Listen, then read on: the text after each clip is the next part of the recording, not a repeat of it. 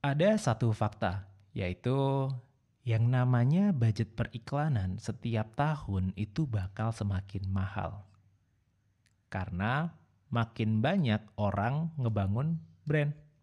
Jadi yang namanya pengiklan otomatis semakin hari akan semakin banyak. Ketika banyak pesaing, kita butuh budget lebih banyak biar jadi lebih kelihatan. Terus kalau kayak gitu kondisinya, gimana solusinya? Sambil tetap ngiklan, perlu kita bangun juga yang namanya retensi. Apa itu retensi? Gimana bangunnya? Yuk kita obrolin di episode kali ini.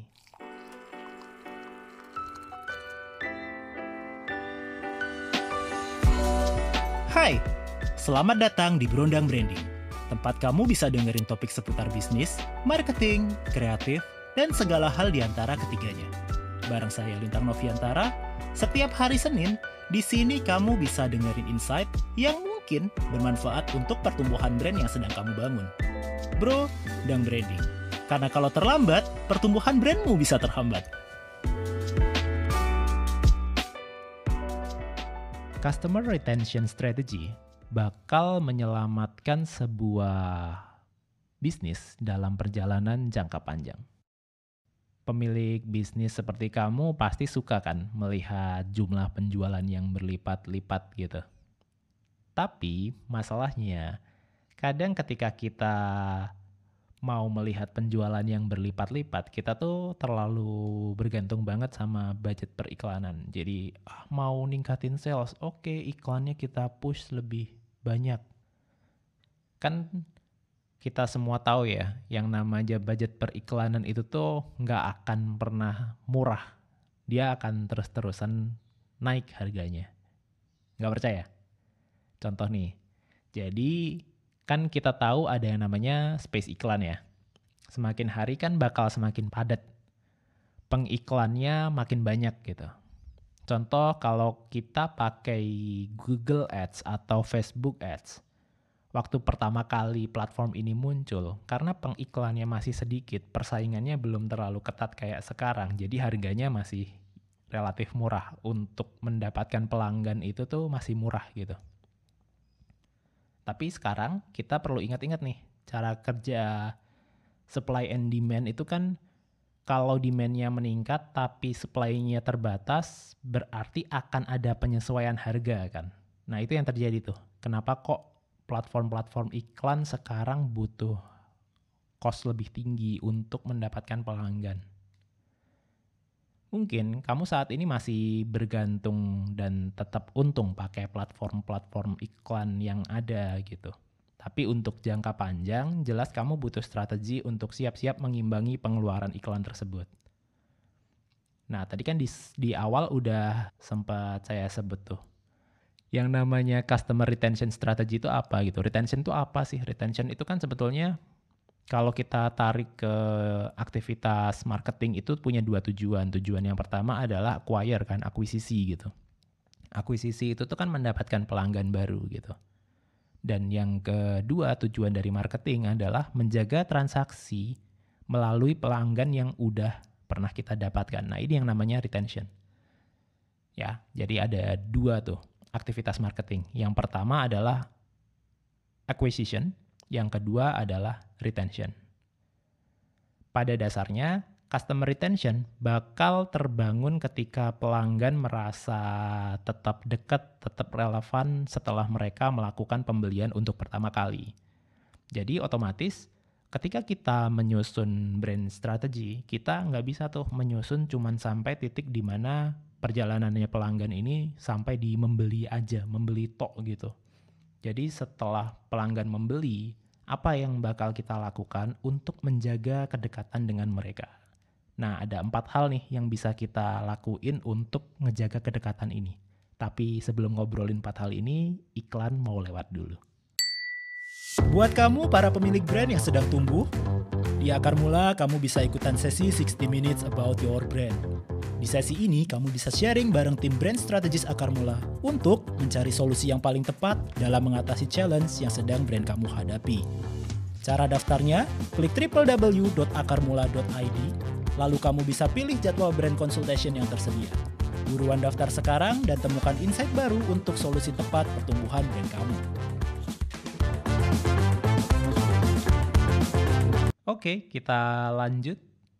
Kita bakal ngomongin tentang yang namanya gimana sih kita ngebuat pelanggan itu kayak masih mau stay di brand kita, masih mau belanja lagi, masih mau ngobrol sama brand kita, biar dia tuh pokoknya ngebangun, kita berusaha untuk ngebangun trust lah, biar mereka nyaman tetap ada di sekitar kita gitu. Tadi kan ada empat hal ya yang bisa kita coba untuk ngebangun yang namanya customer retention. Yang pertama, kita bisa bangun support team yang itu tuh cepet tanggap gitu cepat tanggap tuh maksudnya gimana? Cepat tanggap itu kan misal nih yang namanya pelanggan itu kan pasti suatu saat akan mengeluhkan ya, mengeluhkan sebuah kejadian yang terjadi di produk yang kita jual atau di jasa yang kita tawarkan gitu. Suatu saat pasti pelanggan ini ngerasa kecewa. Nah, pelanggan yang kecewa itu itu tuh perlu kita segera treatment, kita perlu segera segera tolong gitu supaya dia ngerasa kayak oh aku tetap diperhatikan dan ketika aku membeli membeli produk ini itu tuh kayak nggak ngebuat aku kayak diabaikan. Jadi ketika kita jualan sebisa mungkin kita harus bikin tim support ini nih untuk menangani komplain-komplain mereka biar si pelanggan ngerasa tetap dekat ke kita. Semakin cepat tanggap semakin akan dekat kita dengan pelanggan Terus yang kedua, hal yang kedua yang bisa kita lakukan untuk membangun customer retention. Kita bisa coba buat semuanya jadi lebih terasa personal antara kita sama pelanggan kita. Gini, kita pernah pasti kita pernah dengar ya yang ada ada satu quote itu tuh bilang kalau semua penting semua jadi nggak penting gitu. Maksudnya apa? Kalimat tersebut tuh berlaku saat kita memberi tanggapan pada pelanggan juga gitu. Sesimpel dengan menyebut nama mereka terlebih dahulu sebelum menyampaikan sebuah pesan, itu tuh bakal merasa, membuat mereka merasa diri mereka adalah orang yang kita anggap penting. Itu dia kenapa notifikasi di apps itu tuh biasanya nyebutin nama kita di awal dulu tuh kayak Lintang hari ini kamu mau cobain ini atau enggak gitu. Misalkan penawaran makanan gitu kan aplikasi kayak food food gitu. Itu pasti bakal nyebutin nama kita di awal. Ya itu tujuannya kan ngebuat kita sebagai pelanggan itu merasa dianggap penting. Jadi ngebangun kedekatan secara lebih personal. Terus yang ketiga, kita bisa coba bikin yang namanya surprise gift. Ini apaan tuh maksudnya surprise gift? Jadi kan kalau kita tahu ya yang namanya giveaway itu biasanya untuk ngedatengin pelanggan baru gitu. Atau kalau di sosial media biasanya ngadain giveaway untuk biar mengejar pertambahan followers misalnya. Gimana kalau kita ubah sedikit cara mainnya? Kita bisa kasih gift itu untuk existing customer. Jadi orang-orang yang pernah beli produk kita dan mereka sampai hari ini masih loyal untuk berinteraksi sama brand kita, itu tuh kita kasih hadiah ke mereka. Kita bisa bikin mereka lebih merasa dihargai dan bangga menjadi bagian dari ekosistem yang brand kita bangun gitu. Terus cara keempat yang bisa kita lakuin untuk ngebangun retention, kita bisa rutin kirimin mereka newsletter.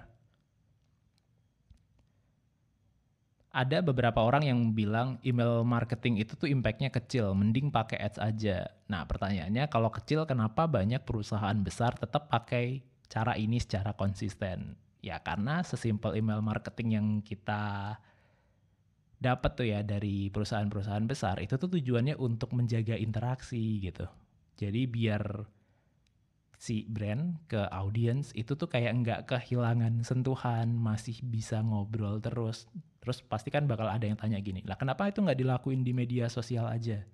Karena sebisa mungkin kita tuh kan harus ngobrol sama audiens kita di banyak platform ya. Kalau di media sosial itu kan keinterupsi, terganggu, diganggu sama brand-brand lain juga. Nah, sedangkan kalau kalau di newsletter itu tuh kan kayak kita ibaratnya kirim-kiriman surat gitulah sama orang. Jadi tadi nyambung juga sama yang bikin semua jadi kerasa lebih personal gitu. Nah, itu tadi tuh empat hal yang bisa kita coba untuk membangun kedekatan supaya customer retention itu tuh ada. Biar audience atau pelanggan itu tuh nggak pergi setelah mereka beli produk kita pertama kali. Oke, kita masuk di akhir episode. Yang namanya marketing itu bukan cuma untuk cari pelanggan baru tapi kita perlu mengelola pelanggan yang sudah ada juga. Mengelola pelanggan yang sudah ada bakal jadi jurus ampuh untuk ngerem budget advertising. Yang biasanya budget advertising itu tuh bakal terus membengkak kalau cuma kita acquire pelanggan terus-menerus gitu. Jadi ada baiknya kita bukan cuman acquire, bukan cuman akuisisi pelanggan aja, bukan cuman mendapatkan pelanggan aja, tapi juga menjaga pelanggan yang udah ada. Selain itu, retensi yang tinggi juga bukti kalau produk, layanan, dan brand kita tuh nyambung sama audiens, berfungsi secara maksimal. Itu bukti kalau pelanggan puas dan mau terhubung dengan kita terus menerus. Jadi udah siap belum membangun strategi untuk bikin pelanggan tetap mau di dekat kita?